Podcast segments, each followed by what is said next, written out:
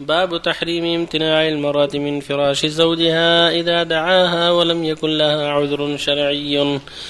عن أبي هريرة رضي الله عنه قال قال رسول الله صلى الله عليه وسلم إذا دعا الرجل امرأته إلى فراشه فأبت فبات غضبان عليها لعنتها الملائكة حتى تصبح متفق عليه.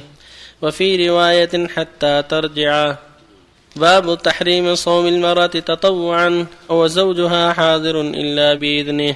عن أبي هريرة رضي الله عنه أن رسول الله صلى الله عليه وسلم قال لا يحل لامرأة أن تصوم وزوجها شاهد إلا بإذنه ولا تأذن في بيته إلا بإذنه. متفق عليه. باب تحريم رفع المأموم رأسه من الركوع أو السجود قبل الإمام.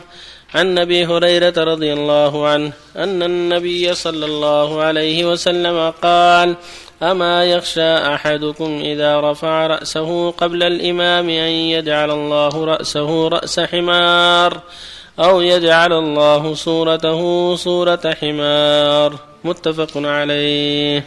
وبالله التوفيق الحمد لله صلى الله وسلم على رسول الله وعلى آله وأصحابه ومن اهتدى بهداه. أما بعد فهذه الأحاديث في وجوب طاعة المرأة لزوجها وتلبية طلبه إذا دعاها إلى حاجته إن لم يكن لها عذر شرعي.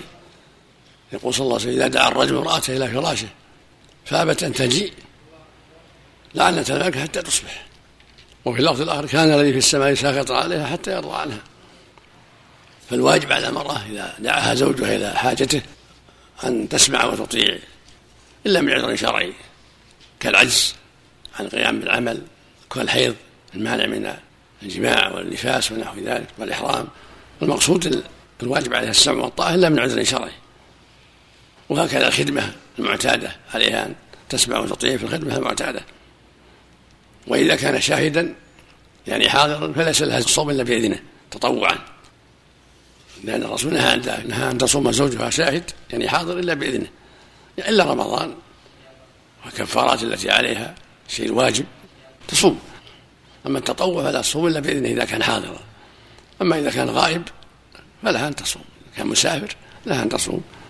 وليس لها أن تأذن في بيته إلا بإذنه. شيء يمنع منه لا تأذن فيه. أي شخص يقول لا يدخل لا يدخل. لأنه هو صاحب بيته وله الحق. فليس لها أن تأذن في بيته إلا بإذنه. سواء الإذن عرفي أو نطقي. النطقي تقول لا بأس أن يدخل فلان والعرفي أن يكون من عرفه السماح بهذا وأنها تعرف من عادته وعرفه أنه يسمح بهؤلاء هذا بأس. والحديث الثالث دلالة على تحريم مسابقة الإمام. ولا يجوز للمأمون يسابق إمامه لا يرفع قبله ولا يسجد قبله بل يجب المتابعة لقوله صلى الله عليه وسلم إنما جعل أن يؤتم به فلا تختلفوا عليه. فإذا كبر فكبروا ولا تكبروا حتى يكبر. وإذا ركع فاركعوا ولا تركعوا حتى أركع إلى آخر الحديث. ويقول صلى الله عليه وسلم أما يخشى الذي يرفع رأسه قبل الإمام أن يحول الله رأسه رأس حمار أو يجعل صورته صورة حمار. يعني قد يعاقب عقوبة معجلة. فالواجب الحذر وأن يكون متابعا لإمامه. لا يسابق إمامه ولا يوافق إمامه بل يكون بعده متصلا به. إذا ركع ركع. رفع رفع. إذا كبر وانتهى صوته كبر وهكذا. لا يوافقه ولا يكون قبله ولكن بعده متصلا. وفق الله الجميع الزوجة القضاء أيضا. زوجها نعم. القضاء لا يلزمها القضاء. لكن إذا دعت الحاجة إلى التأخير لا بأس بالتأخير. إذا طلب منها التأخير كما كانت عائشة تؤخر. لكن تستأذن الله يسلمك القضاء. الأحسن تستأذن لأن وقته واسع. القضاء وقته واسع. إذا ضاق الوقت يصبح. أما إذا ضاق الوقت ما عاد فيه إذن. تحريم الشيء هل يقتضي الفساد؟ تحريم الأمر. يقتضي فساده. قد يقتضي الفساد وقد لا يقتضي الفساد. النهي عن البيع يقتضي البيع. النهي عن الصلاة في وقت معين مثل وقت النهي بدون سبب تبطل الصلاة. يبطل هذا؟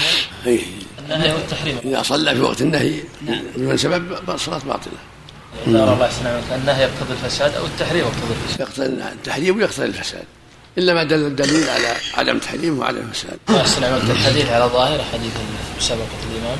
ها؟ أي نعم. على ظاهره نعم على ظاهره. فيه الوعيد الشديد. إذا تعمد تبطل صلاته نسأل الله العافية. نعم. المرأة أحسن الله عند سفر زوجها. نعم. ألا تصوم؟ عند سفر زوجها. تصوم. تصوم ولا تستأذن؟ الرسول قال وزوجها شاهد. يعني حاضر. أما اذا غايب ما يحتاج إذن تصوم تطوع تطوع ما لا بأس. هل يفصل بين الشارب؟ هذا معروف الحد معروف. يعني يفصل أحسن. الله يعني حتى يتبين الشارب يعني. يفصل. إذا الشارب يقص الحفه واللحيه يبقيها أحسن. الله سمع عليك حكم موافقة المأموم الإمام يا شيخ. إذا وافقه وش حكمه؟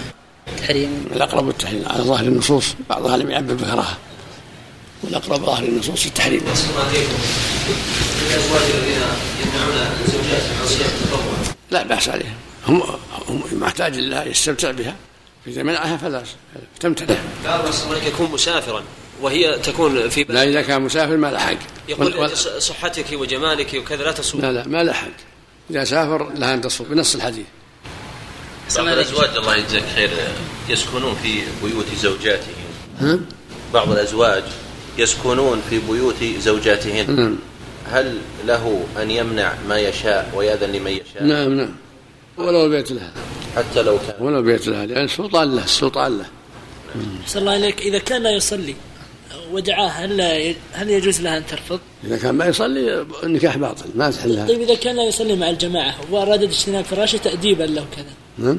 أراد إذا كان لا يصلي مع الجماعة. لا إذا لا تسمع وتطيع تنصحه. هم اذا كان يترك الصلاه ترك كفر. نسال الله. الله عليك يا شيخ. بالنسبة للزوج المسافر الذي يمنع زوجته من الصيام التطوع ما هل يعثم؟ ما يأثم ولا في- ولا ولا تطيع يعثم ها؟ جزاكم الله خير. بارك يا شيخ. هل يحق للزوج أن يمنع زوجته من زيارة أهلها مثلا أو أهله؟ هذا في التفصيل. كان في مضرة ولا ما يحق له؟ كان في مضرة. انهم ما فيهم خير ولا يخبونها عليه. فلا بأس. ومن كان ما فيه شيء لا يمنعها. يمنعها يامرها بقطيعة الرحم والعقوق. إذا كانت عند أهلها منكرات متفشية. ولو تزورهم ولا تشاهد السلام عليكم. يوصيها لا تشاهد المنكرات ولا تخلي والديها. إذا كانت المنكرات متفشية بشكل لا لا تحضرها. بما يمنعها من والديها.